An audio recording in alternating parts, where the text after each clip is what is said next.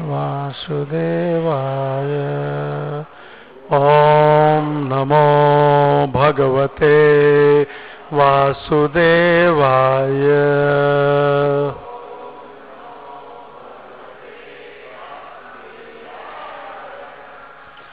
ॐ नमो भगवते वासुदेवाय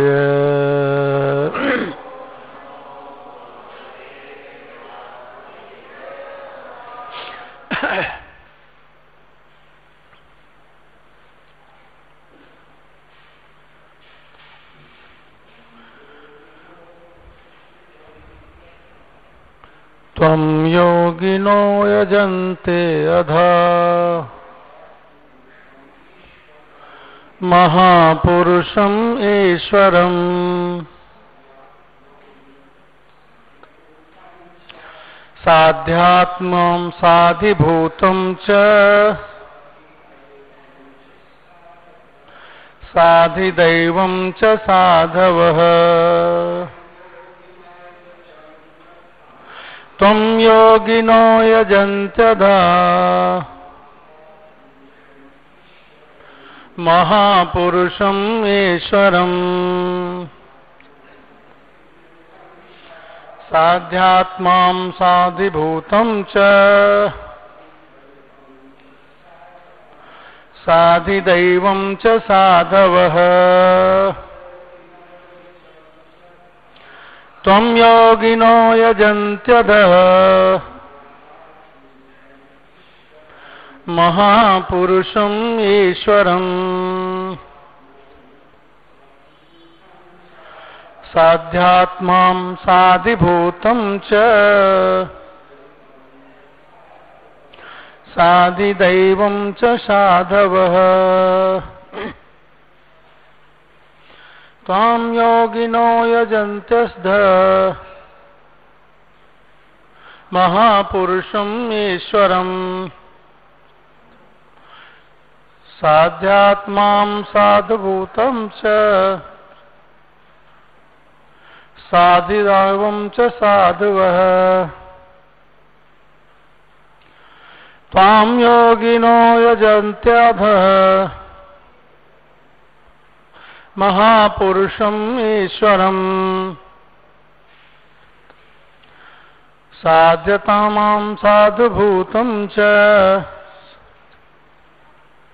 साधिदैवं च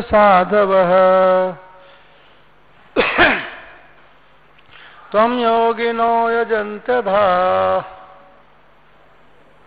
महापुरुषम् ईश्वरम्। साध्यात्मं साधुभूतं च। साधिदैवं च साधवः।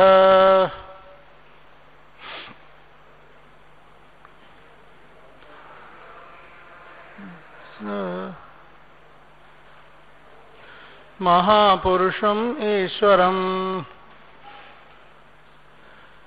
साध्यात्मान् साधुभूतं च। साधिदैवं च साधवः। स्त्रियाँ तां योगिनो प्रजस्यद्धः महापुरुषम् ईश्वरम्। साध्यात्मां साधिभूतं साधिदैवं साधवः। त्वां योगिनो यजन्तस्ध महापुरुषम् ईश्वरम्। साध्यात्मं साधुभूतं च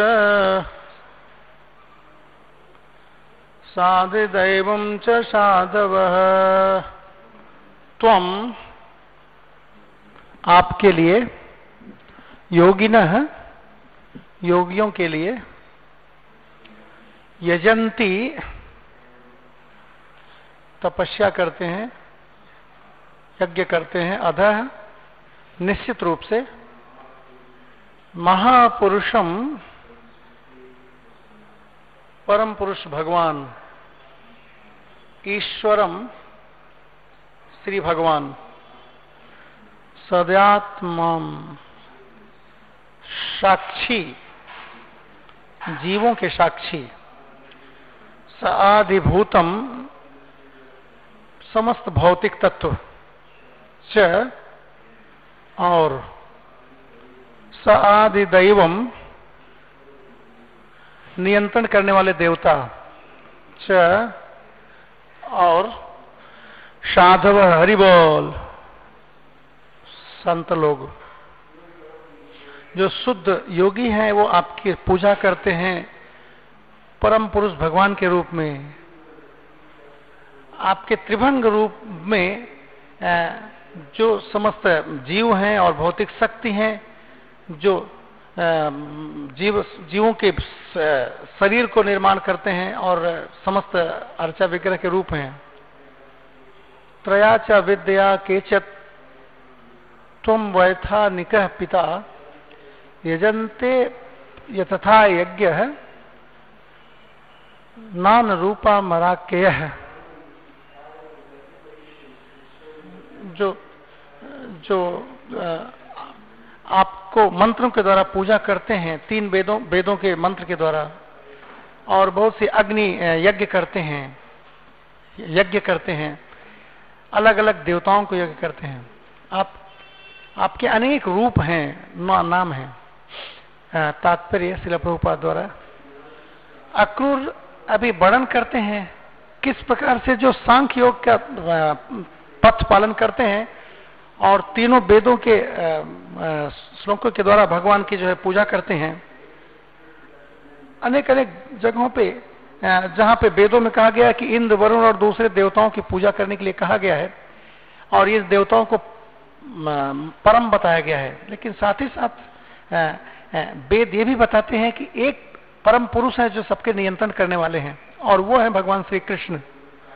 परम पुरुष भगवान जो अपने आप को अपनी शक्तियों के द्वारा विस्तारित करते हैं पूरे भौतिक भौतिक शक्ति को और देवताओं के रूप में विस्तारित करते हैं। तो जो कर्मकांडी हैं, जो जो कर्मकांडी हैं, वो धार्मिक रिचुअल करते हैं, और सात्विक शाश्वत रूप से वो पूर्णता प्राप्त करना चाहते हैं। उसके लिए भगवान उस तरह से प्रदर्शित करते हैं अपने आप को। ओम ज्ञानतिमरन्दस्य ज्ञानाञ्जनशलाकया चक्षुरुन्मिलितं येन। तस्मै श्रीगुरवे नमः। श्रीचैतन्यमनोभीष्टं स्थापितं येन भूतले, स्वयं रूप कदा मह्यम् ददाति स्वपदान्तिकम्। वन्देऽहं श्रीगुरौ श्रीजुदापदकमलम्, श्रीगुरून् वैष्णवांश्च श्रीरूपां साग्रजाताम् सहगण रघुनाथान्वितं तं सजीवम्। साद्वैतं सावधूतं परिजनसहितं कृष्णचैतन्यदेवम्। श्रीराधा कृष्णपदान् सहगण ललिता श्रीविशाखानितांश्च। हे कृष्ण करुणा सिन्धु, दीनबन्धु जगत्पते, गोपेश गोपिकान्त राधाकान्त नमोऽस्तु ते। तप्तकाञ्चन गौराङ्गी राधे वृन्दावनेश्वरी वृषभानुसुते देवी, प्रणमामि हरिप्रिये। वञ्चाकल्पतरुभ्यश्च कृपा सिन्धुभ्य एव पतितानां पावनेभ्यो, वैष्णवेभ्यो नमो नमः। श्रीकृष्णचैतन्य प्रभो नित्यानन्द श्री अद्वैत गदाधर श्रीवासदि गौरभक्तवृन्द। हरे कृष्णा हरे कृष्णा कृष्णा कृष्णा, हरे हरे हरे राम हरे राम राम राम, हरे हरे। हरे कृष्णा। आज यहाँ आने के लिए आप लोगों को बहुत बहुत धन्यवाद। श्रीमद् भागवतम के दसम स्कंद से अध्याय चौदह से श्लोक संख्या, जो अक्रूर महाराज की प्रार्थनाएँ हैं, उससे हम पढ़ रहे हैं। श्लोक संख्या चार और पाँच है।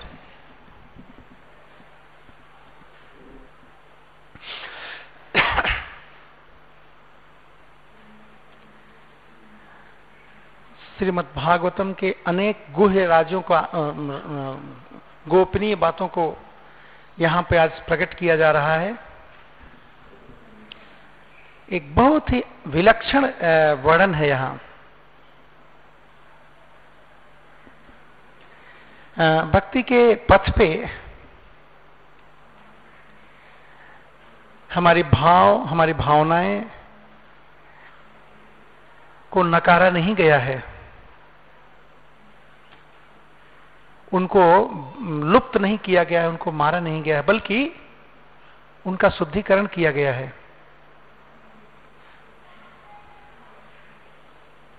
जो जीवात्मा का सत्य स्वरूप है, उसका जिसके द्वारा हम भगवान के प्रति अपने प्रेम को वर्णित करते हैं, और भगवान की परम सेवा प्रारंभ होती है वहाँ से।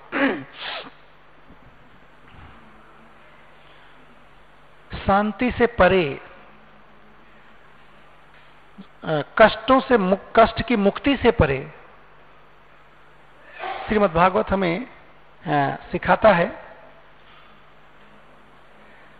जो भगवान के प्रति प्रेम का आनंद है हुँ? उस, जो, उस, वह भगवान जो अत्यंत सुंदर हैं, अत्यंत आकर्षक हैं, परम प्रेम के आगार हैं जिसका नाम है भगवान श्री कृष्ण जब इस धारा पे भगवान प्रकट होते हैं तो वो केवल धार्मिक सिद्धांतों को ही नहीं बताते हैं, बल्कि वो समय और स्थान और पर्यावरण से परे अनेक अनेक धार्मिक सिद्धांतों से परे जो हमारा शाश्वत धर्म है, उसको बताते हैं। और उन सिद्धांतों को भगवत गीता बताती है। जो बहुत बड़े विचारक हैं ज्ञानी, बुद्धिमान हैं, अथवा जो संत हैं समस्त विश्व में, वो अनादिकाल से गीता का अध्ययन करते आए हैं। भगवान कृष्ण भी बड़ी सुंदर लीलाएँ करते हैं।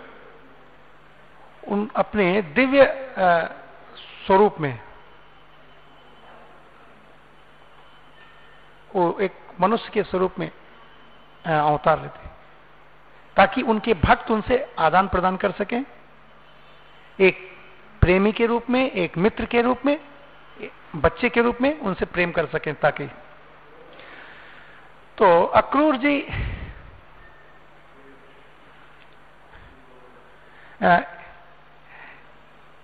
एक राजकुमार की तरह महान नायक है हुँ? हम्म? वो यदु वंश के महान व्यक्ति हैं और वो वो भगवान कृष्ण के चाचा भी लगते हैं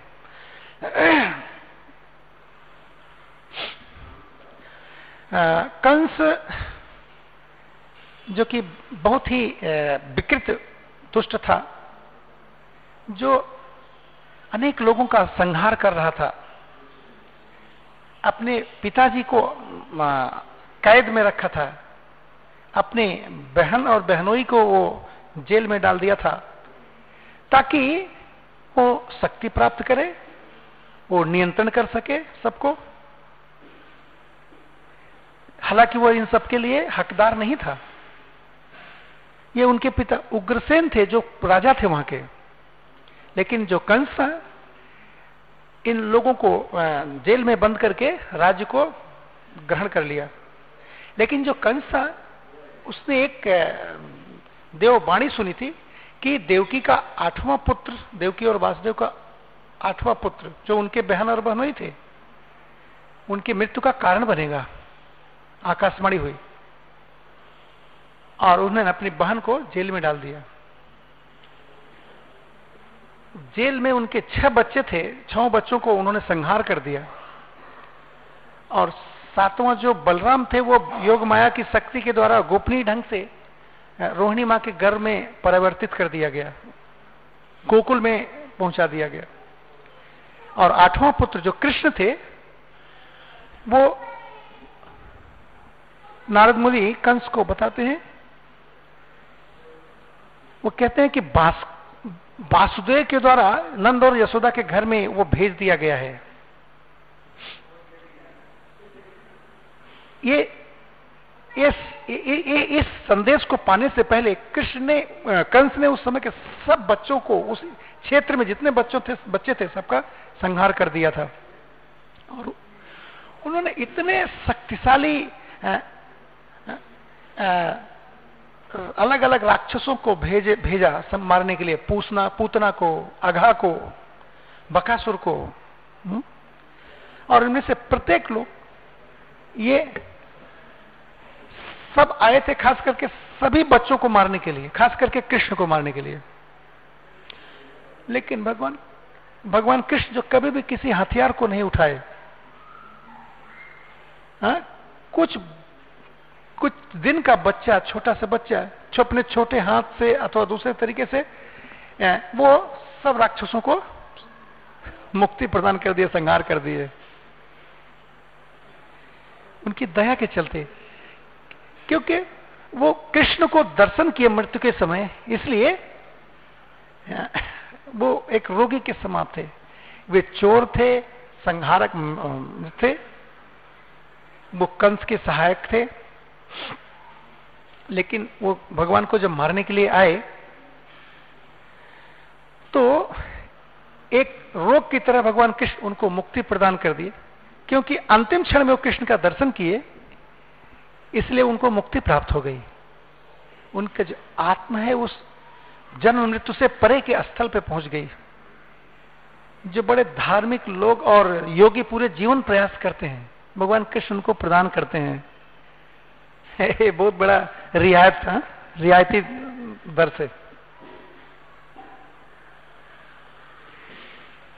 कंस जो है वो भयभीत था। और अंततः जब उसको मालूम पड़ गया, निश्चित रूप से जब मालूम पड़ गया कि वासुदेव और देवकी वास्तव में वो छोटा सा बच्चा कृष्ण था, उसको गोकुल भेज दिए हैं और कृष्ण ही उनके दुश्मन हैं। तो वो अत्यंत क्रोधित हो गया। वो तुरंत अपने बहन और बहनोई को मार देना चाहता था। लेकिन नारद ने कहा नहीं नहीं नहीं ऐसा मत करिए परिस्थिति और बिगड़ जाएगी। अगर उनको मारेंगे तो कृष्ण छुप जाएँगे आपसे और आपको आप उनको पा नहीं पा, खोज नहीं पाएँगे। कंस जो है बहुत होशियार था। वो कृष्ण को मथुरा लाना चाहता था। और वह वो उनके सामने पहली बार देखना चाहता था। कंस निरंतर कृष्ण के बारे में सोच रहा था लेकिन उनको कभी देखा नहीं था। खाली उनके बारे में सुना था। और वो सोच रहा था हमेशा भयभीत से भयभीत होकर सोच रहा था ये कितनी किस, कितनी महान महत्व बात है कि हमेशा जो है कृष्ण के बारे में सोचता था। इस भौतिक जगत में कभी कभी प्रेम का मतलब होता है कि प्रेम प्रकट हो जाता है एक छाया के रूप में विकृत रूप में है काम के रूप में। अपनी इंद्रिय तृप्ति की इच्छा से प्रकट होता है। हम लोगों ने देखा है तमाम गीत गाए जाते हैं। कैस, कैसे वो जो काम जो है वो किसी के मन को कैसे केंद्रित कर लेता है? और उसके उच्च स्तर पे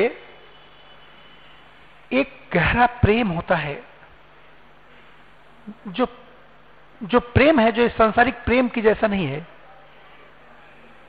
इस इंद्रियों का काम नहीं, बल्कि हृदय से हृदय का संलग्न होता है।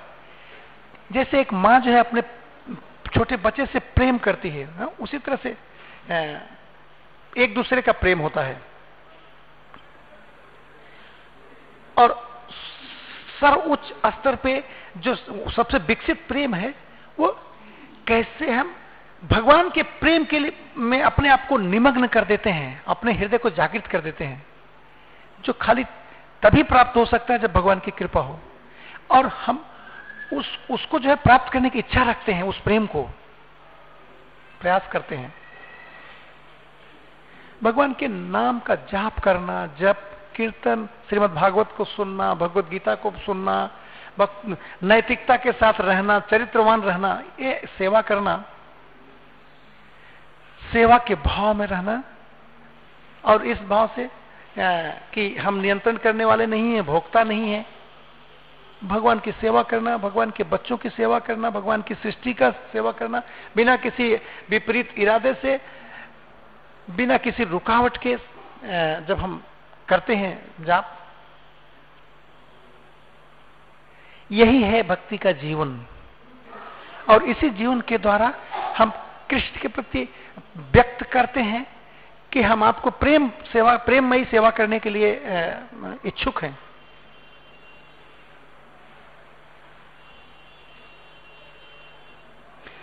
जब हम इन सिद्धांतों का पालन करते हैं बड़ी जागरूकता से तो भगवान हमें लालच, क्रोध और इन द्वेष ईर्ष्या से हमें मुक्त कर देते हैं और स्वयं हमारे सामने स्फुरित हो जाते हैं, प्रकट कर देते हैं। कृपा करके भगवान।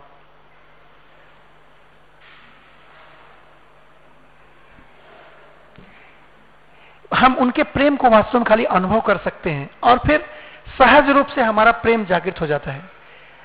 और हमने वास्तव में इस समझ को, अनुभूति को, कृष्ण प्रेम को हम महसूस कर सकते हैं। है? क्योंकि हमारी चेतना जो है इन तमाम दूसरी चीज़ों से पथ भ्रमित कर दी जाती है। तो इसलिए भगवान कृष्ण जो है हर जगह उनका प्रेम प्राप्त है लेकिन हम उसका अनुभव नहीं कर, करते हैं। लेकिन ये हमेशा वहाँ रहता है उनका प्रेम। जैसे माँ और पिता हमेशा अपने बच्चों को प्रेम करते हैं और बच्चे बड़े असावधान हो जाते हैं हा? वो पियक्कड़ हो जाते हैं। कुछ दूसरे नशाखोर हो जाते हैं। अपने माँ बाप के प्रेम को भूल जाते हैं, मनमानी करते हैं। और उस भूल, भूली हुई अवस्था में तो उसी तरह से भगवान का प्रेम सबके लिए है। कृष्ण किसी को कभी भूलते नहीं हैं। जो आत्मा है जो शाश्वत जीव, शाश्वत शक्ति हमारे अंदर जो है, वो चाहे किसी तुच्छ यौन में हो अथवा किसी भी प्रकार के मनुष्य के शरीर में हो, भगवान हमेशा परमात्मा के रूप में हमारे साथ रहते हैं और कभी भूलते नहीं है। एक क्षण भी नहीं भूलते हैं। व्यक्तिगत रूप से हमेशा के लिए हमारे साथ रहते हैं, भूलते नहीं है। और जब हम उनको याद करते हैं, उनका प्रेम, जब अपना हृदय अपना खोल के रखते हैं उनके भक्ति, उनको प्रेम को स्वीकार करने के लिए, भक्ति के द्वारा तो तो जो भी हृदय के अंदर जो हमारे धूल है, जो गंदगी है, वो स्वच्छ हो जाती है, जो हमारी उद्दंडता है तो जो सहज प्रेम है, वो जागृत हो जाता है। क्योंकि भगवान कृष्ण सर्वाकर्षक हैं। तो ये बहुत ही एक सूक्ष्म प्रेम है। एक और एक भाव है जो तुरंत जागृत होता है। वो क्या है? फीलिंग भाव।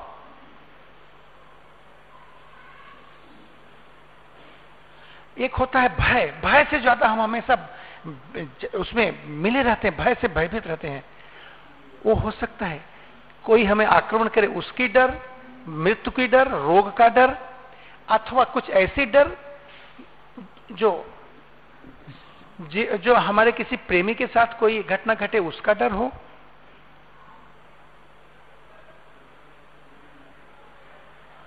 तो हमारे जीवन में और दूसरे कुछ माने नहीं रखते हैं ये भय के कारण। क्या आप में से किसी को वो अनुभव है भय का? जब हम हवाई जहाज़ में जाते हैं, ऊपर नीचे जहाज़ करती है, और पायलट जब कहता है कि हमारा नियंत्रण खत्म हो गया हवाई जहाज़ में से, पर से तो हम इमरजेंसी लैंड जहाँ भी मिलेगा हम जहाज़ को उतारने का प्रयास करेंगे। तो क्या आप सोचते हैं स्टॉक मार्केट के समय उस समय सोचते हैं क्या आप? नहीं। क्या क्या आप उस समय अपने भा, भाई और बहन के बारे में सोचते हैं जो पाँच दिन पहले मिले थे? भय उस समय होती है। हृदय में एकदम से बैठ जाती है। तो नारद मुनि वर्णन करते हैं कि कृष्ण में जब हम निमग्न हो जाते हैं तो अंततः हम पवित्र हो जाते हैं। गोपियाँ जो नंद और यशोदा, वो ये पूरी तरह से कृष्ण के में निमग्न थे। उनके पुत्र के रूप में अथवा प्रेमी के रूप में।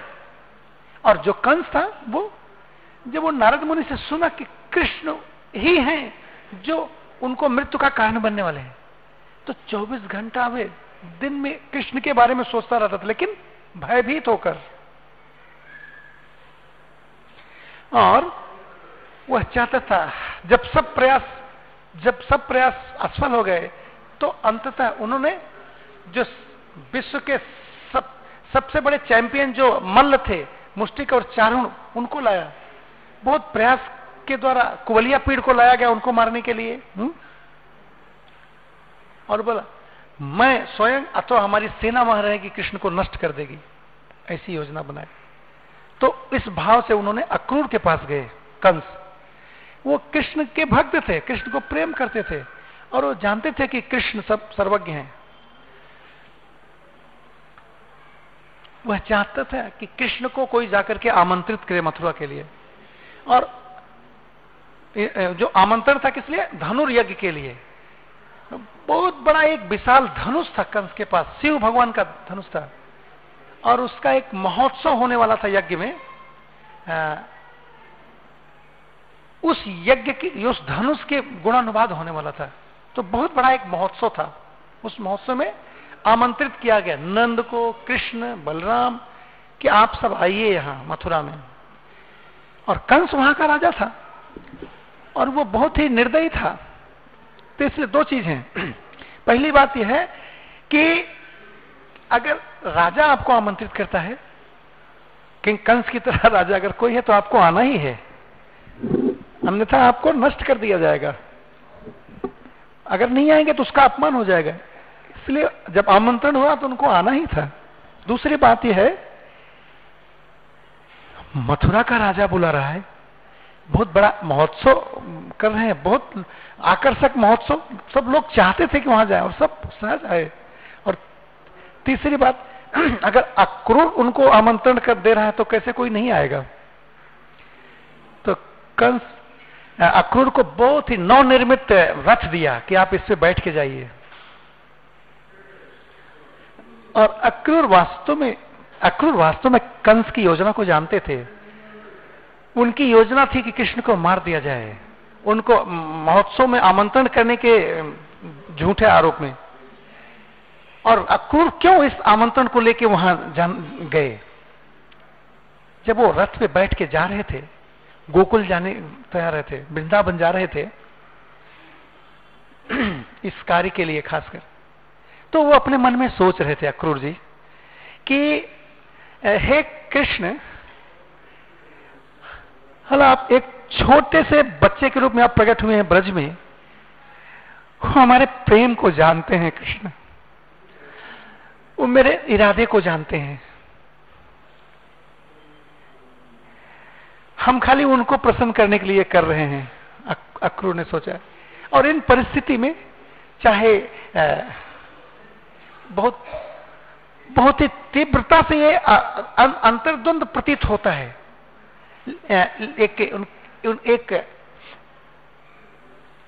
एक सबसे बड़ा दुष्ट जो दुश्मन है, जो उनका ईर्ष्या करता है, उनके निमंत्र कहने पे वो जा रहे हैं, है? तो ये कितना अंतर्द्वंद है। वो एक एक कंस का प्रतिनिधित्व करते हुए वो वहाँ जा रहे हैं, कृष्ण और बलराम के, बलराम को लाने के लिए। और अपने हृदय में वो जा रहे हैं किस भाव से? एक प्रिय मित्र के रूप में, भक्त के भाव से जा रहे हैं। तो ये दोनों कितना अंतर्द्वंद है। उनके मन में जो भाव था, ये ये वास्तव में ही बहुत तीव्रता से एक हृदय हृदय हृदय भरी भावना से प्रार्थना थी, हा? वो जब रथ पे जा रहे थे तो प्रार्थना करते हुए करते हुए जा रहे थे। कृष्ण अवश्य हमारे लक्ष्य को जानेंगे, हम जिस भाव से आ रहे हैं, ऐसे सोचते हुए वो गए। अपने हृदय को वो समर्पण किए हुए थे। उनका मन और शरीर, उनके शब्द, उनका पूरा जीवन पूरा समर्पित था भक्ति के भाव में, कृष्ण के चरणों में। भगवान कृष्ण की प्रसन्नता के लिए समर्पित था और उनके मन में, वो जानते थे कि वो कृष्ण कंस की सेवा नहीं कर रहे हैं, बल्कि कृष्ण के सेवक हैं।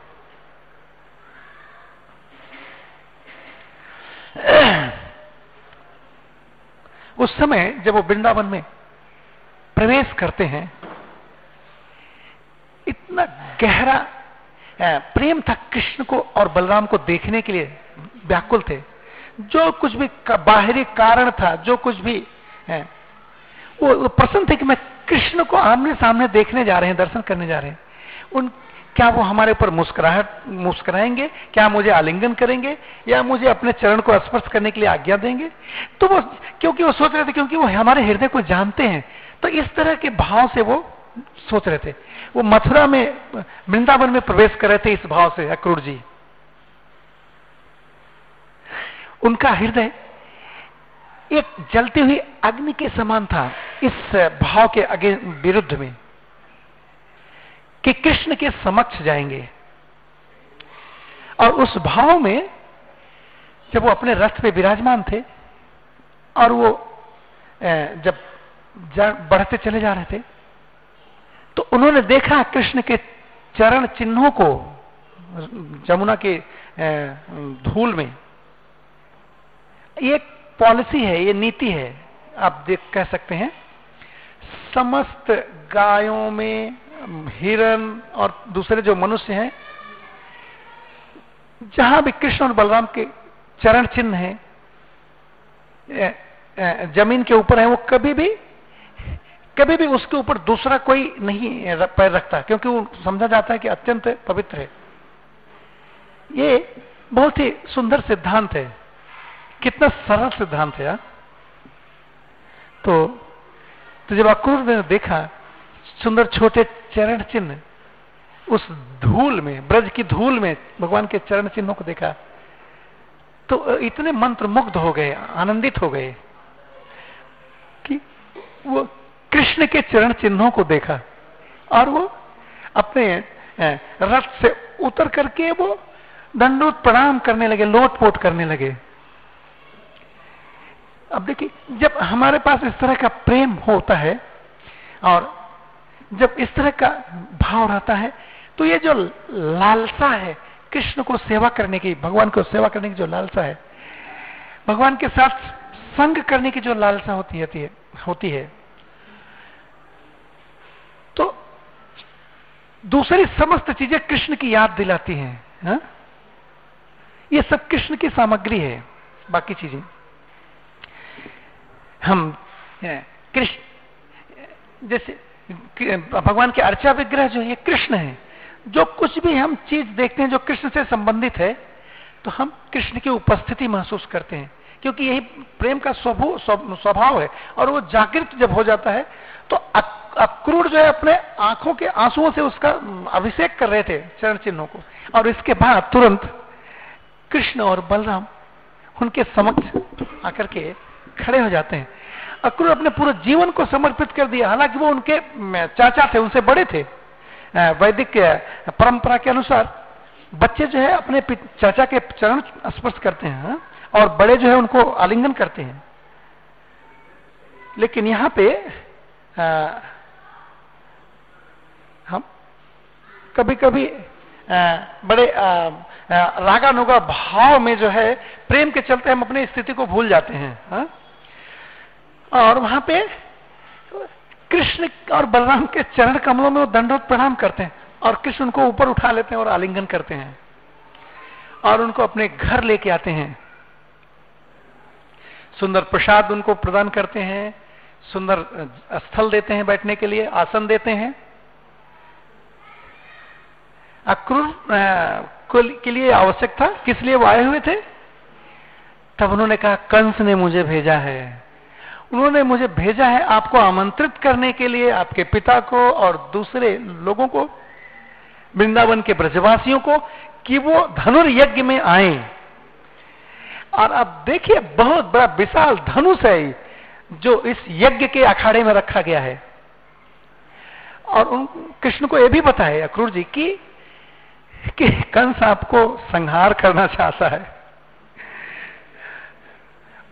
एक बहुत विशाल हाथी रखा है, उनके मल्ल जो है, चारों ओर मुस्टिक भी वहाँ बने हुए हैं, रखे हुए हैं आप छोटे से बच्चे हैं, वो बहुत विशाल हैं हाँ? पहाड़ की तरह हैं, वो हीरो हैं, नायक हैं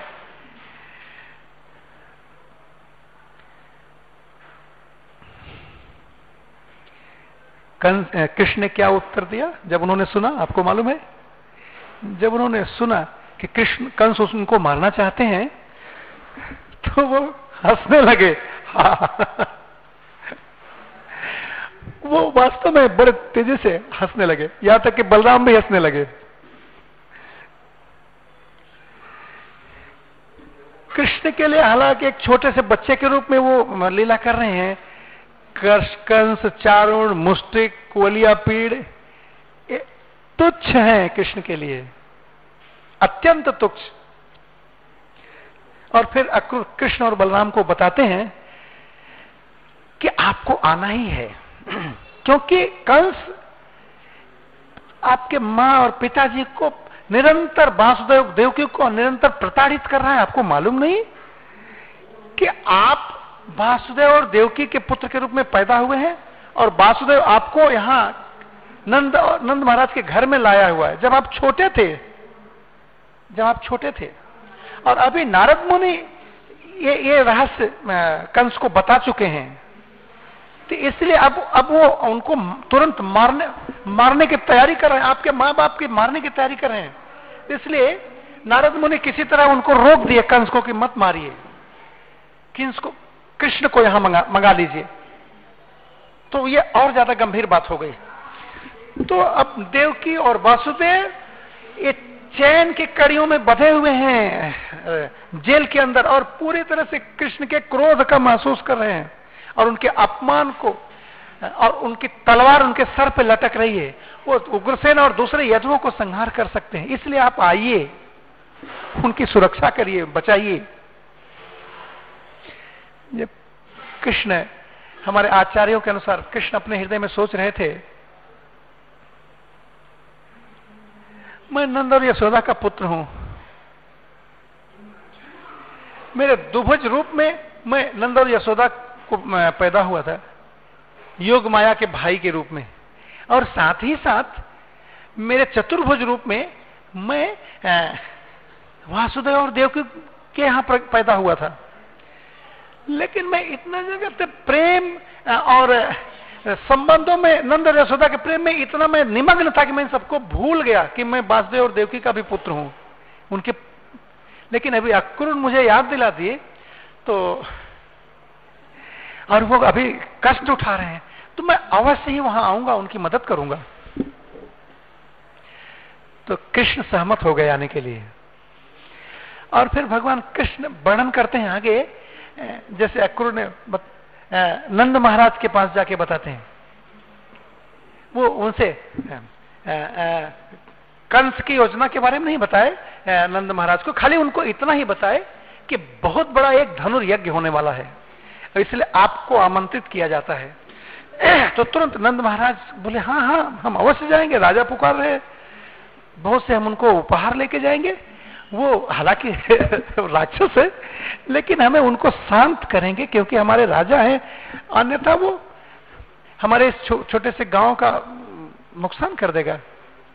तो वो सब तमाम घी दूसरे तमाम गाय गाय के उत्पादन को ले जाते हैं वृंदावन के दूसरी चीज़ों को हाँ? एक बैलगाड़ी में भर के उसको तैयारी करते हैं मथुरा जाने के लिए। चारों तरफ़ संदेश फैल गया कि अक्रूर जी कृष्ण और बलराम को लेके जा रहे हैं, मथुरा ले जा रहे हैं। और प्रत्येक व्यक्ति, जो भी वहाँ था, उनका हृदय हृदय उनका विदीर्ण हो रहा था।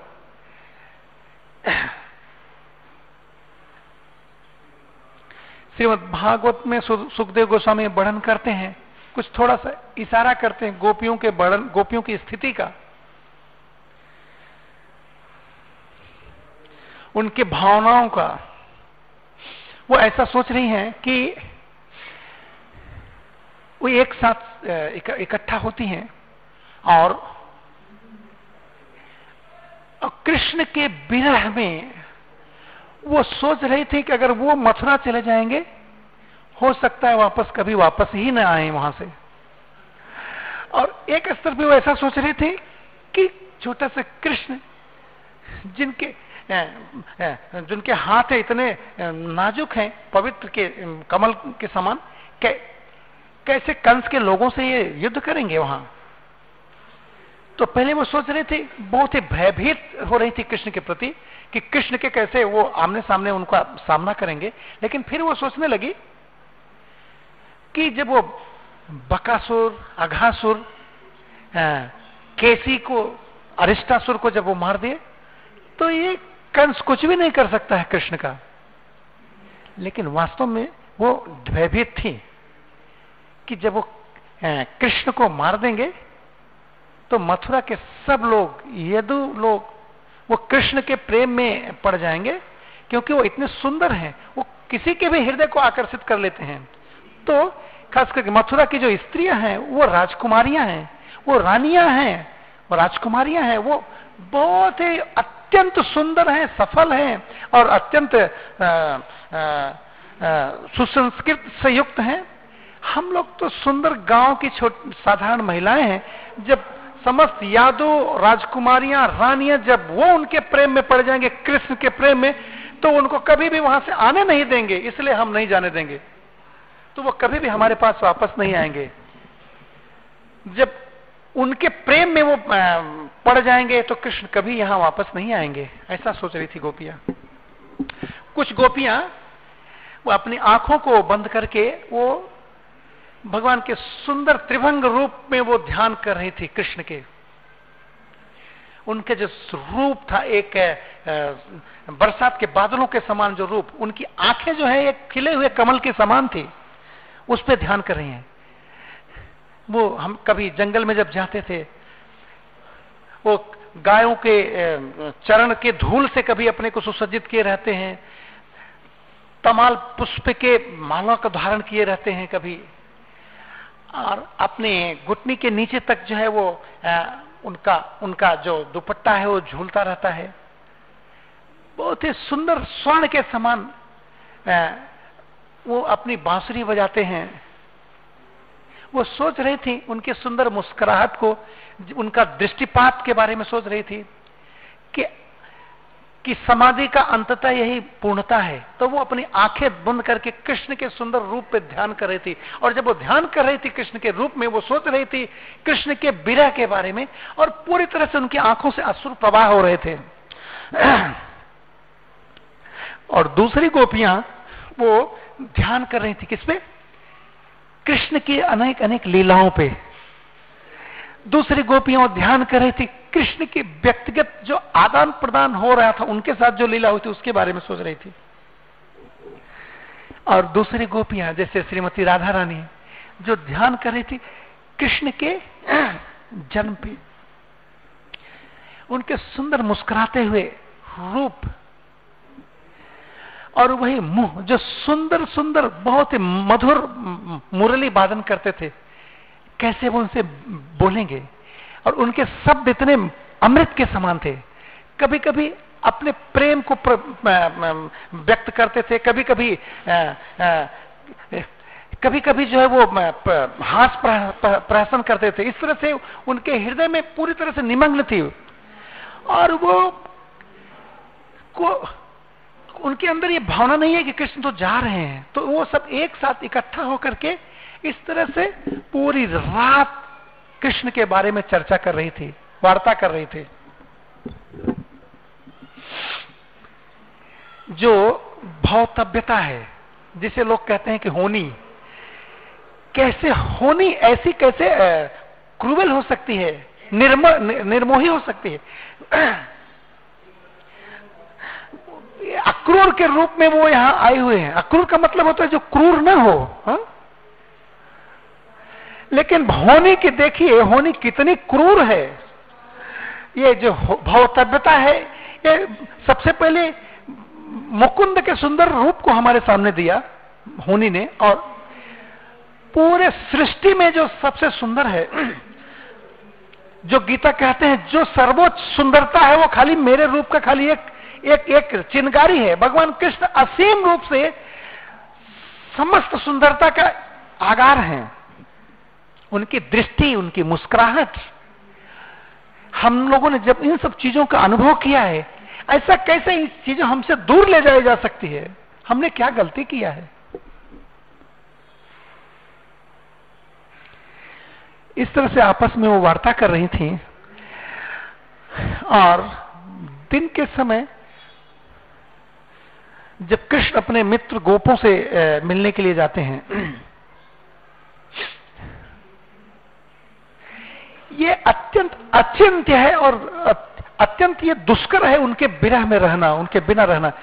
जो उनके बिरह का दर्द है उसका वर्णन नहीं किया जा सकता है। लेकिन इन के इन प्रकार है हम रह लेंगे। खाली इंत, उस इंतज़ार का इंतज़ार के क्षण में कि कृष्ण की बांसुरी फिर से बजेगी।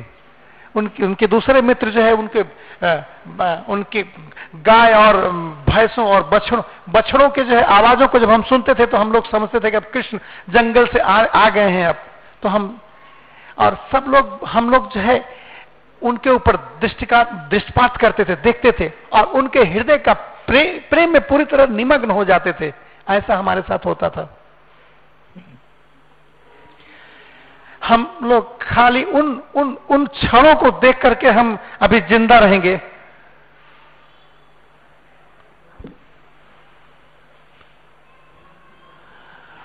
वो हो सकता है अनेक दिनों के लिए चल जा रहे हैं, लेकिन वो वापस नहीं आएँगे। हम कैसे ज़िंदा रहेंगे? और ये अक्रूर, इसका नाम जो क्रूर ना हो, ऐसा है, लेकिन स्वयं यहाँ आया हुआ है। ये वास्तव में क्रूर है। ये कैसे हमारे साथ ऐसा कर सकते हैं? वो वो वो मर्डरर है संहारक है। वो हम लोगों जैसे निर्दोष महिलाओं के हत्यारे हैं। और फिर, वो जब इस तरह से पूरी रात वो चर्चा कर रहे थे, कृष्ण की लीलाओं के बारे में बोल रहे थे, कृष्ण की सुंदरता के बारे में, उनके रूप के बारे में, उनके विरह के बारे में सोच रहे थी और फिर एक गोपी ने कहा कि अभी सूर्योदय हो गया है। और देखिए, अक्रूर सब अपनी तैयारी कर रहा है, अपनी जो, और उसकी कर्तव्य था, वो पूरा कर लिया। और कृष्ण को पुकार रहे हैं कि अभी रथ में विराजमान होइए। और उस क्षण गोपी, उस समय गोपी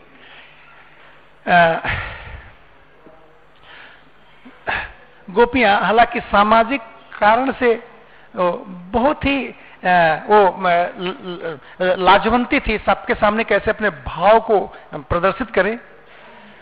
तो वो सोचे, कोई बात नहीं, भले ही लोग जान जान जाए, हम मृत्यु के लिए भी तैयार हैं तो कोई फ़र्क नहीं पड़ता है। वो रथ के पास दौड़ती हुई आ जाती हैं। हम्म? और इसी बीच कृष्ण की माँ यशोदा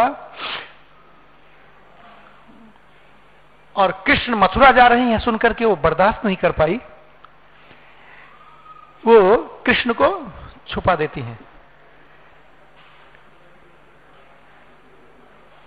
कृष्ण को कैसे छिपा सकते? वो अपने घर में। नंद महाराज जो उनके साथ जा रहे हैं, उनके पिता हैं। तो यशोदा माई अपने आंचल से, अपने साड़ी के आंचल से कृष्ण को ढक देती हैं। और जब वो कृष्ण को अपने आंचल से ढकती हैं वो मंत्र जाप कर रही हैं उस समय।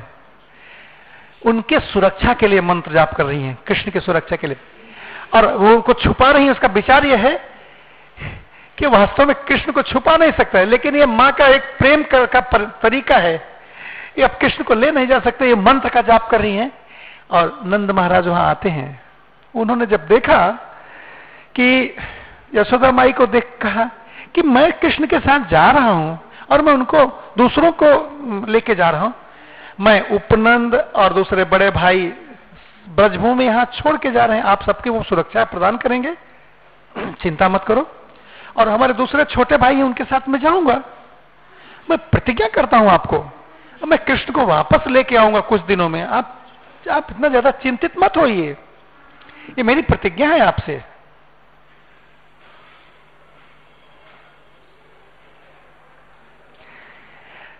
मैं कृष्ण के बिना वापस नहीं आऊँगा। यशोदा माई ने इतने दुख में थी उस समय कि वो कृष्ण अक्रूर के समक्ष कृष्ण को लाके खड़ा कर देती हैं। और नंद के समक्ष। और कृष्ण का हाथ अक्रूर के हाथ में दे देती हैं। और कहती हैं, अब मैं हमारे, हमारी जो गुह्य संपत्ति है मैं आपको प्रदान करती हूँ। और इस ज़िम्मेदारी के साथ कि आप उनको पुनः यहाँ वापस लाएँगे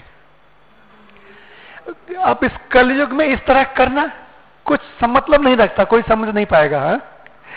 लेकिन कृपया आप समझने का प्रयास करिए उस समय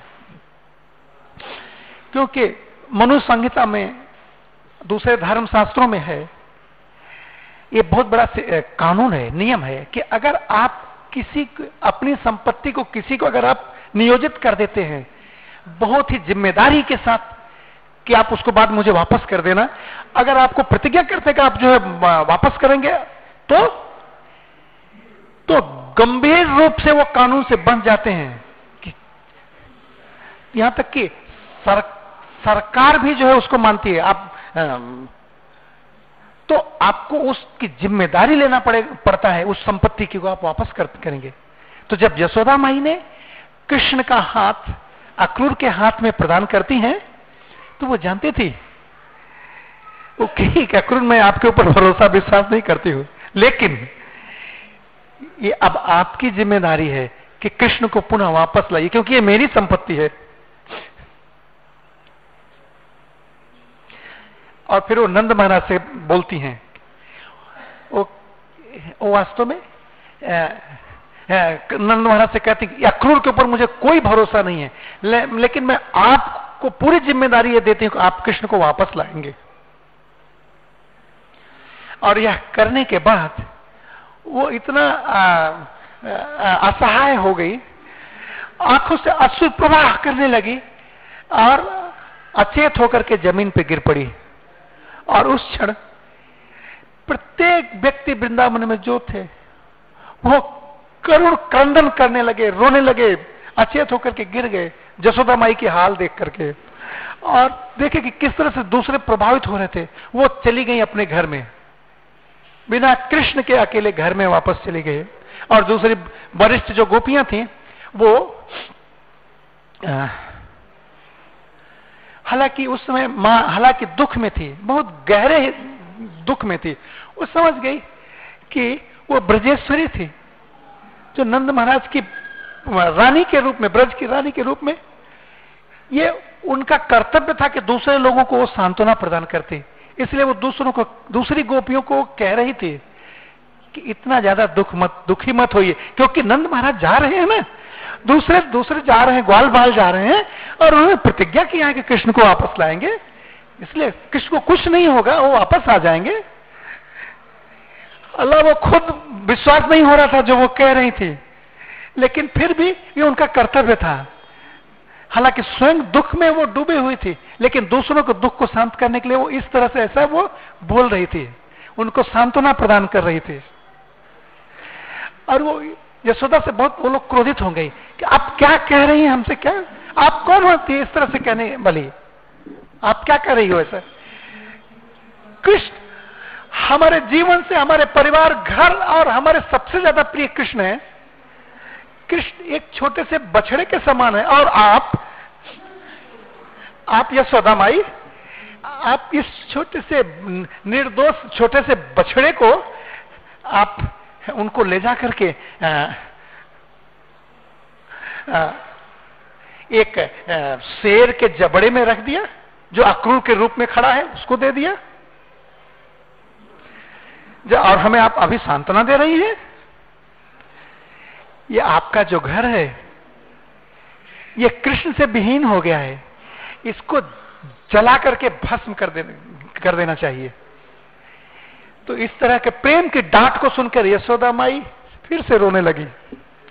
और एक एक और सब रथ की तरफ़ दौड़ते हुए गए, और इन किन प्रकार कृष्ण को रोकने का प्रयास करने लगे, और सब रो रहे थे। जो तरुण गोपियाँ थी, जब रथ पे, अक्रूर के रथ पे भगवान आसीन हो गए तो वो सब एक साथ रथ के चारों ओर इकट्ठा हो जाती हैं। और कृष्ण के ऊपर दृष्टिपात करती हैं। इतनी असहाय भाव से। कृष्ण भगवान गोपियों के आँखों को में से देख करके समझ सके कि ये अभी मृत्यु के कगार पे खड़ी हैं। और जब वो रो रही थी, रोती ही चली जा रही थी तो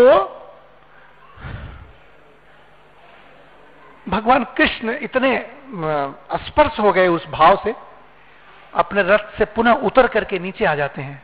और और उन समस्त गोपियों को रोते हुए देख करके, कृष्ण को रोता हुआ देख करके पूरी ब्रजभूमि पूरी तरह से स्तब्ध हो गया। यहाँ तक अक्रूर जी भी। वो वहाँ खड़े होते लेकिन आँखें खोल के देख रहे थे, लेकिन उनका चेतना खत्म हो गई। यहाँ तक कि बलराम वहाँ खड़े थे। गोपियों के प्रेम को देख करके वो भी अपने आँखों को स्तंभित होकर के खड़े थे। सबकी चेतना खत्म हो गई। खाली कृष्ण और गोपियों की चेतना थी। और कृष्ण रथ से उतर करके, वो कोई दूसरा देख भी नहीं था, कृष्ण उतर उतर रहे हैं। और उन सब गोपियों के साथ जंगल में जाते हैं झुरमुट में, और उनके साथ अपने हृदय को खोल के रखते हैं और एक दूसरे अपने हृदय की बात को बताते हैं। और गोपियाँ कहती हैं कि मैंने अपना सब कुछ आपको दे दिया।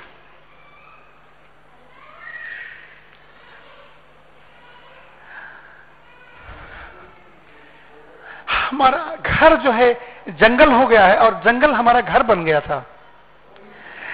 जो जो जो जहर है वो अमृत हो गया और अमृत जो है जहर हो गया क्योंकि हमारा प्रेम आपका था।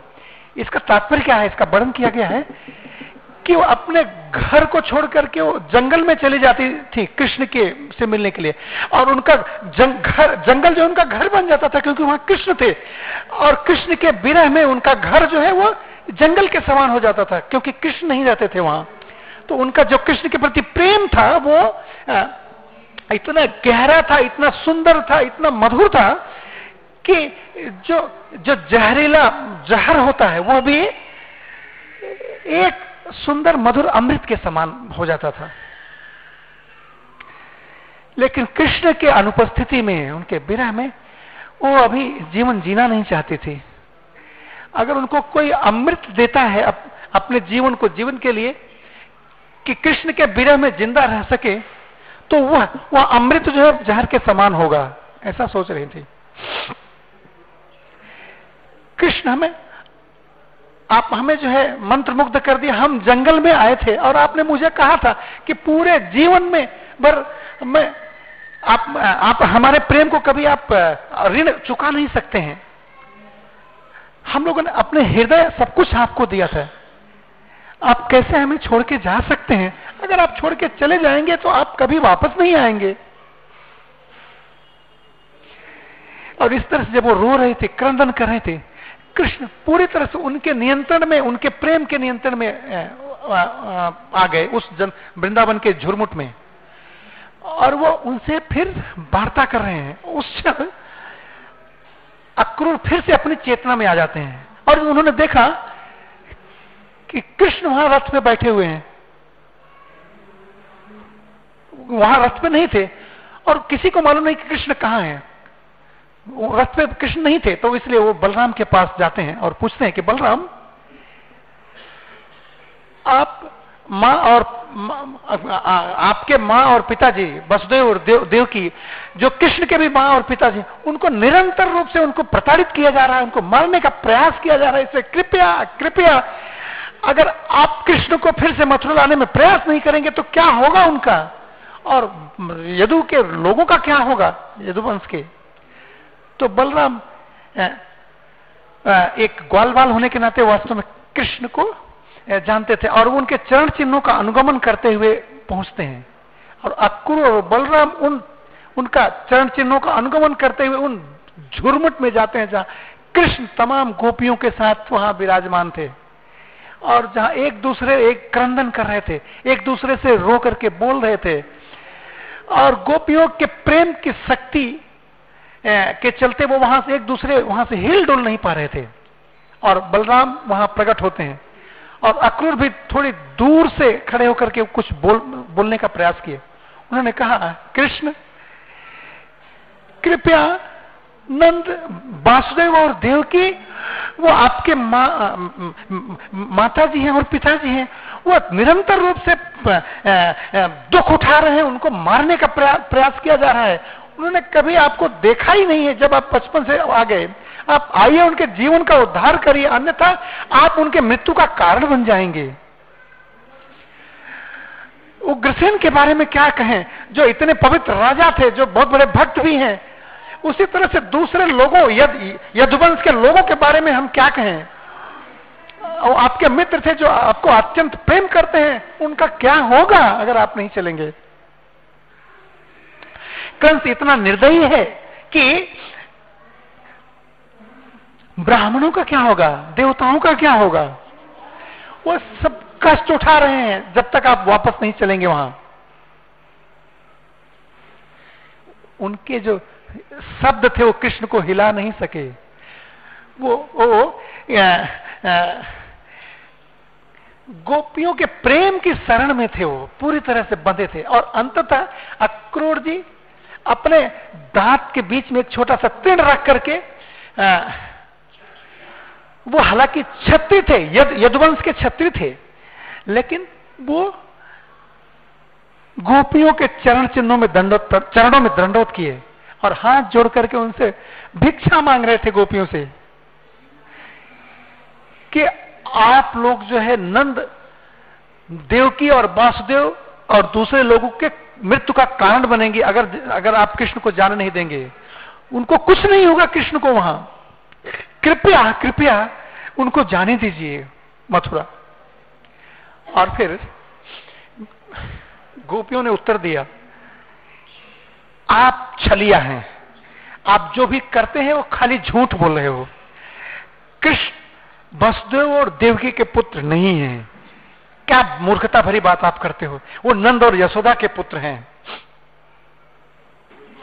जब आप इस तरह से बोल रहे वासुदेव और देवकी के बारे में और दूसरे यदु के बारे में भविष्य में मार दिए जाएँगे तो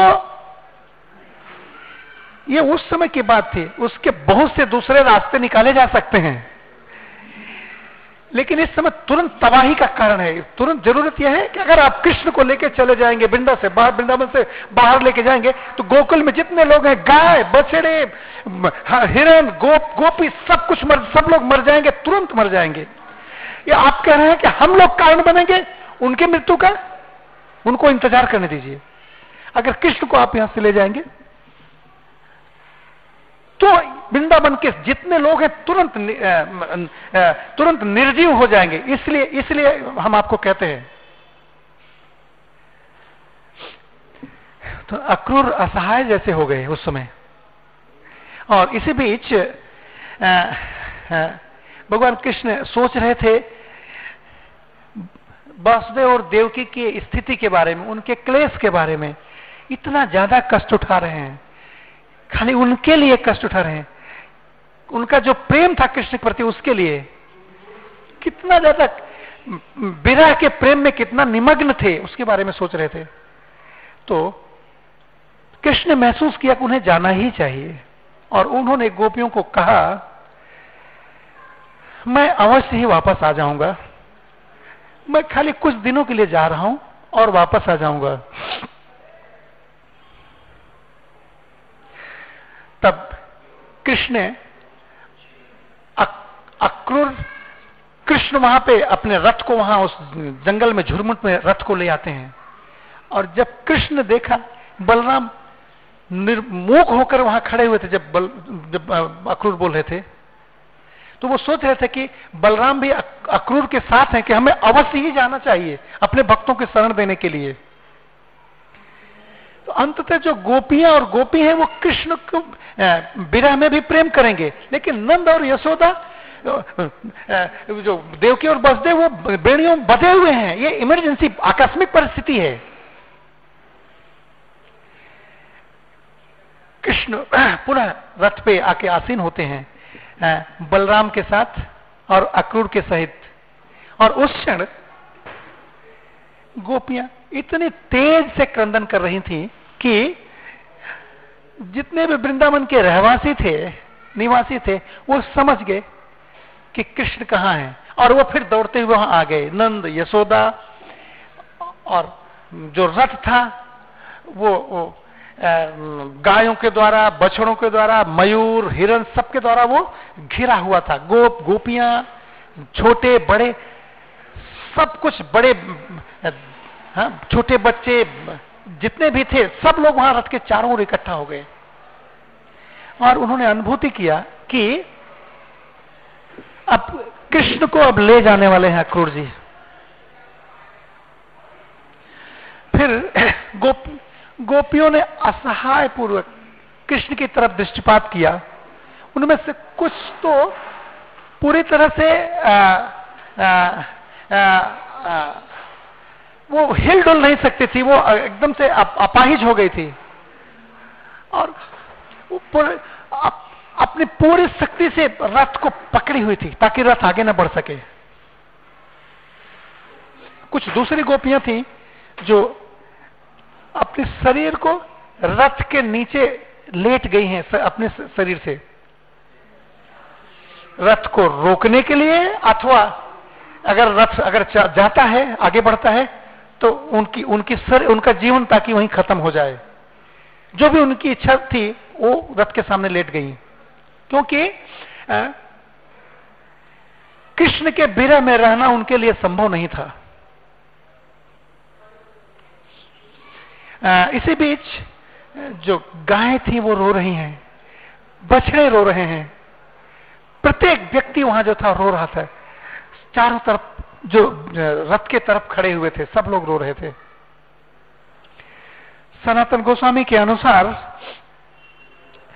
गो, गोवर्धन हीर जो ब्रजभूम के जितने भी पर्वत हैं वो बहुत बड़े बड़े पत्थर जो है बड़े बड़े पत्थर आँसू के रूप में प्रवाहित हो रहे थे ऊपर से। जो एक पौधों के जो पत्तियाँ हैं, वो गिर रही थी सूख करके। जो झील थी, वो वाष्पित होकर के सूख रही हैं। जमुना रिवर विपरीत दिशा में बहने लगती हैं।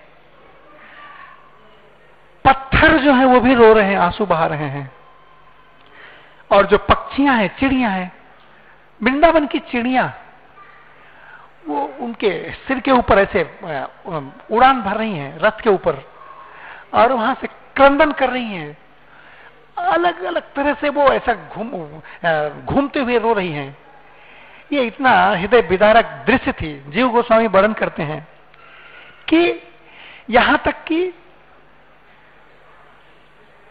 जो पत्थर जो व्रत से बहुत दूरी पे थे, वो भी उस क्षण वहाँ रो रहे थे, दूर के पत्थर। और कृष्ण इस पूरे दृश्य को देख करके जो अनुभव उन्होंने किया अलग अलग जो वृंदावन के निवासियों की स्थिति देख करके, जो उन्होंने अपने प्रेम को प्रदर्शित कर रहे थे, अभिव्यक्त कर रहे थे, उसको देखकर कृष्ण भी मूर्छित होने लगे। और अक्रूर उनको पीछे से उनको पकड़ करके, पकड़ लिए पीछे से। वास्तव में सनातो गोस्वामी लिखते हैं कि ऐसा प्रतीत हो रहा था कि कृष्ण को पकड़े हुए हैं मूर्छित होने से, बचने के लिए। लेकिन अपने हृदय में वो समझ रहे थे कि इन तमाम वृंदावन के वासियों के प्रेम को देख करके वो ये समझ रहे थे कि कृष्ण फिर से नीचे उतर जाएँगे रथ से, इसलिए वो रथ में पकड़े हुए थे कृष्ण को। और उस क्षण क्या हुआ? अब फिर कभी अक्र अपने चाबुक को निकालते हैं और घोड़ों को आगे इशारा करते हैं बढ़ने के लिए, और रथ आगे बढ़ता है। इनके इन प्रकार ये जो घोड़े थे, कंस के घोड़े थे। ये ये प्रभावित थे आगे बढ़ने के लिए और वो आगे बढ़ते हैं। और जो रथ है अक्रूर जो है बहुत अच्छा सारथी थे हाँ? क्यों? जब वो बहुत तेज़ी से आगे बढ़ने लगे। और, कुछ गोपियाँ चक, चक्के के नीचे लेटी हुई थी और दूसरी गोपियाँ पकड़ी हुई थी। सब लोग रो रहे थे कृष्ण के नाम लेकर के गोविंद दामोदर माधवे थी और अक्रूर घुमा करके ऐसे गोपियों के शरीर को बचाते हुए आगे बढ़ते जा रहे हैं। हाँ, उनको जो है गोप एक दूसरे छुड़ा करके इस तरह से घुमाते के घुमा फिरा करके रथ को आगे बढ़ाने की कोशिश की। हाँ? किसी को वो कुचल कुचले नहीं किसी को छत नहीं पहुँचाए बिना पहुँचाए रथ आगे बढ़ गया।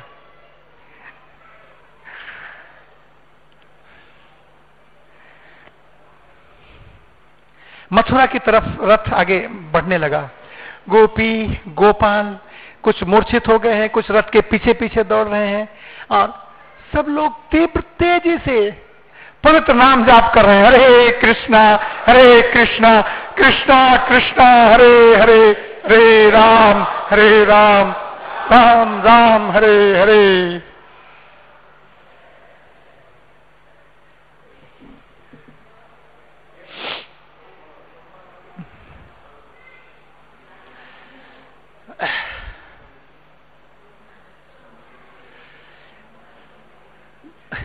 ब्रजवासी काफ़ी दूरी से खाली रथ का झंडा देख रहे थे ऊपर, और वो खड़े थे।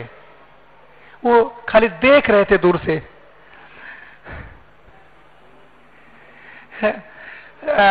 जल्दी ही वो रथ जो है, क्षितिज में उनका जो ध्वज था, वो अंतर्ध्यान विलीन हो जाता है, लुप्त हो जाता है, और खाली उसकी धूल उड़ती है। और कुछ समय के बाद यहाँ तक कि धूल भी जो खत्म हो जाती है, धूल भी नहीं दिखा देती है। गोपी और गोपाल फिर एक उस उस दिशा में देखने लगी उस क्षितिज पे देखने लगी जिधर रथ गया था और अटक अप, अपलक दृष्टि से खड़ी रही देखते हुए। वो एक एक चित्र की तरह वो निर्वात भाव से खाली खड़ी रही।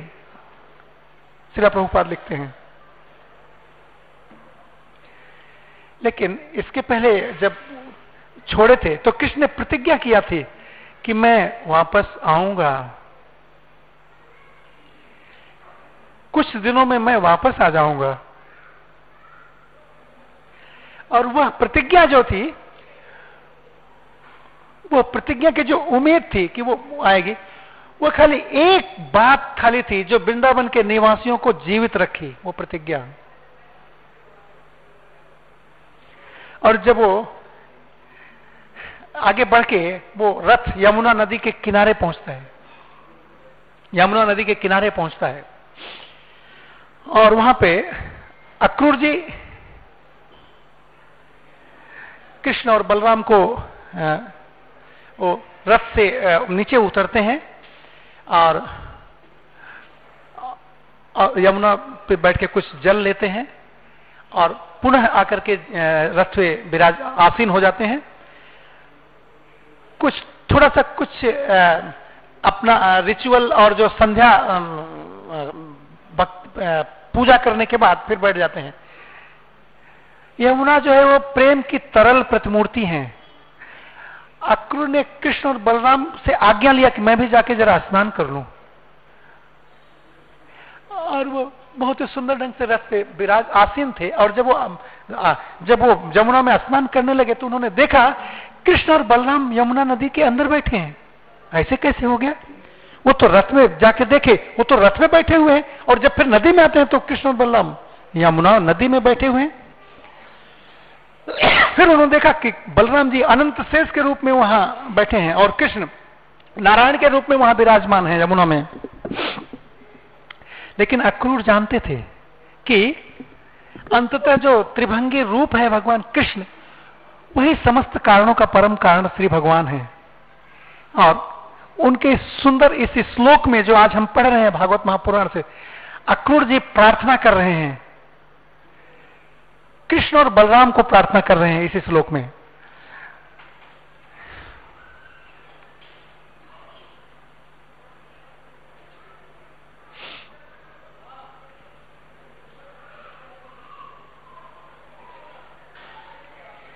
एक कितना विशेष बात है।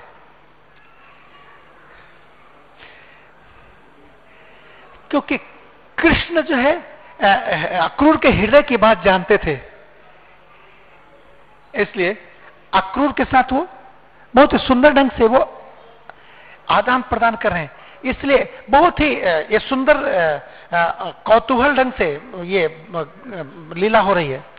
तो जो अक्रूर की प्रार्थनाएँ हैं ये ये इतना महत्व है हमारे लिए इसको समझना हम हम चार वेदों को पढ़ते हैं, उपनिषदों को पढ़ते हैं, पुराणों को, इतिहास, संहिता इत्यादि को पढ़ते हैं इतनी अनेक प्रार्थनाएँ हैं, हा? देवताओं के बारे में, संतों को, ऋषियों के ऊपर प्रार्थनाएँ हैं प्रार्थनाएँ हैं, परमहंसों की प्रार्थनाएँ हैं लेकिन आचार्य वर्णन करते हैं, जो भक्ति की नौधा भक्ति है, नौ प्रक्रियाएँ हैं। श्रवण, कीर्तन, स्मरण, बंधन, पाद सेवन दास्य रे पूजन, सखिजन, आत्मनिवेदन।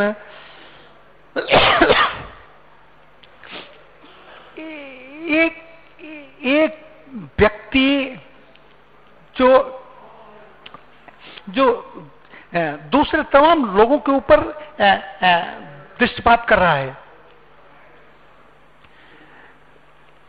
जो भी एक अपनी विशेष तरह से प्रार्थना करते हैं उसको इतना सब अच्छी तरह से जानता है वो। श्रवण। श्रवण सुनने की प्रक्रिया। कोई भी व्यक्ति इस प्रक्रिया, भक्ति प्रक्रिया को जो स्वीकार करता है, वो हमें सर्वोच्च पूर्णता को प्राप्त कर सकता है। अगर हम श्रवण का सिद्धांत का पालन करें। श्री चैतन्य महाप्रभु ने वर्णन किया है।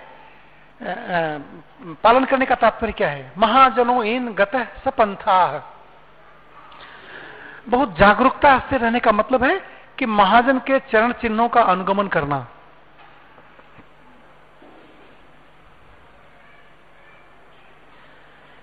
परीक्षित महाराज उन्होंने अंततः जो पूर्णता प्राप्त किया, खाली श्रवण करके, श्रीमद भागवत का श्रवण करके, सुखदेव गोस्वामी पूर्णता को प्राप्त किया। कैसे? कीर्तन करके, भगवान का गुणानुवाद करके, उनके नाम का गुणानुवाद करके, लीला का गुणानुवाद करके, उनके गुणों का, उनके सुंदर दिव्य रूप का, बोल करके, गीत गा करके उसी तरह से प्रहलाद महाराज ने पूर्णता को प्राप्त किया। कैसे? कृष्ण का निरंतर गहराई से स्मरण करते हुए। उसी प्रकार से आ, आ, इस तरह से दूसरे जो प्रक्रियाएँ हैं उसका जो उदाहरण है उसमें सबसे ज़्यादा जो प्रमुख है जो सर्वविदित है वो कृष्ण की पूर्णता कैसे कोई प्राप्त कर सकता है? प्रार्थना करके। अक्रूर जी वो व्यक्ति हैं जो प्रार्थना करके पूर्णता प्राप्त करते हैं। और ये इतना सुंदर बात है, ये अचिंत परिस्थितियाँ हैं, हा? और इन परिस्थितियों में प्रार्थनाएँ कर रहे हैं अक्रूर जी। और आज उस प्रार्थना को हम पढ़ रहे हैं। साथ ही साथ वो देख रहे हैं, कृष्ण एक परम पुरुष है जो समस्त सृष्टि के कारण है। सर्वशक्तिमान है, जो जो सब कुछ पालक करता, संहारक करता और पोषण करता है इस भौतिक संसार के, वो शक्तिमान, वह शक्ति भरे भगवान। और उसको जानते हुए साथ ही साथ, क्योंकि अब देखिए, जब तक हम भगवान की महानता को नहीं समझ सकते हैं, तब तक हम उसके ऊपर नहीं जा सकते हैं। भगवान के प्रेम की गहराई में तब तक हम नहीं जा सकते हैं, जब तक उनकी महानता नहीं जानते गोपियाँ वो कृष्ण को भगवान नहीं समझती थी कि वो भगवान है। वो खाली ये समझती थी कि एक सुंदर शिशु है, उनका प्रेमी है, बच्चा है। यहाँ तक कि गर्ग मुनि भी कहे कि वो वास्तव में वो कौन है? वो बताने के बाद भी, उनकी तमाम जो लीलाएँ हैं, उनको, उसको देखने के बाद भी ये उनके लिए खाली विस्तार भरी बातें थी? वो जानते थे वास्तव में कृष्ण भगवान है, लेकिन इन तमाम विस्तार से, ये विस्तार जो है, उनके जो अंतरंग प्रेम था, उससे वो आच्छादित रहता था। तो ये तमाम जो अनुभूतियाँ हैं, ज्ञानी, कर्मी, योगी और जो अष्टांग योगी हैं, इसी प्रकार से जो अलग अलग प्रकार की जो अनुभूतियाँ हैं लोगों की, वो जो स्वर्ग लोक के जो लोग हैं हाँ, ब्रह्म लोक के जो लोग हैं जो वैकुंठ के जो परम भगवान हैं ये, ये सब इसमें समाहित हैं। गोपियाँ जो है इन समस्त अनुभूतियों को प्राप्त कर चुकी हैं। वो अंततः अत्यंतिक उपनिषदों की ये ये अधिकारी हैं। गोपियाँ तो लेकिन यह सब उनके लिए खाली एक विस्तार भरी बारी है कि कृष्ण जो है संघा रचनाकार हैं, संहारक हैं, पालन पोषण करने हैं, वो, ये सब, वो जानते हैं, ये सब विस्तार भरी बातें हैं, हा? वो जानते हैं वो कंस को मार सकते हैं, बिना प्रयास के एक सेकंड में मार देंगे लेकिन उनका जो प्रेम था कृष्ण के प्रति, वो अंततः एक एक प्रेमिका के रूप में पिता के रूप में उनका जो आदान प्रदान हो रहा था, वो इतना गहरा था, इतना त्वरित था रागानुगा था कि ऐश्वर्य भाव जो था, कृष्ण की महानता थी वो एकदम अदृश्य था उनके लिए, तुच्छ और अदृश्य था। क्योंकि वो रागानुगा भाव में रहती थी। अक्रू इस बात को समझ सके और यहाँ पे हम देख रहे हैं। अक्रू जी पूरी तरह से अपने हृदय अपने पूरे जीवन को कृष्ण के शरण ले रहे हैं अक्रूर जी। आ, क्योंकि अभी कल इस प्रार्थनाओं का जो है आगे विस्तार से फिर चर्चा होगी इसलिए हम नहीं चाहते हैं कि हम आगे का बात करें। कल मैं नहीं रहूँगा। अगले दिन फिर से इसकी प्रार्थना वर्णन की जाएगी आपके सामने। आप लोगों को बहुत बहुत धन्यवाद। हरे कृष्णा।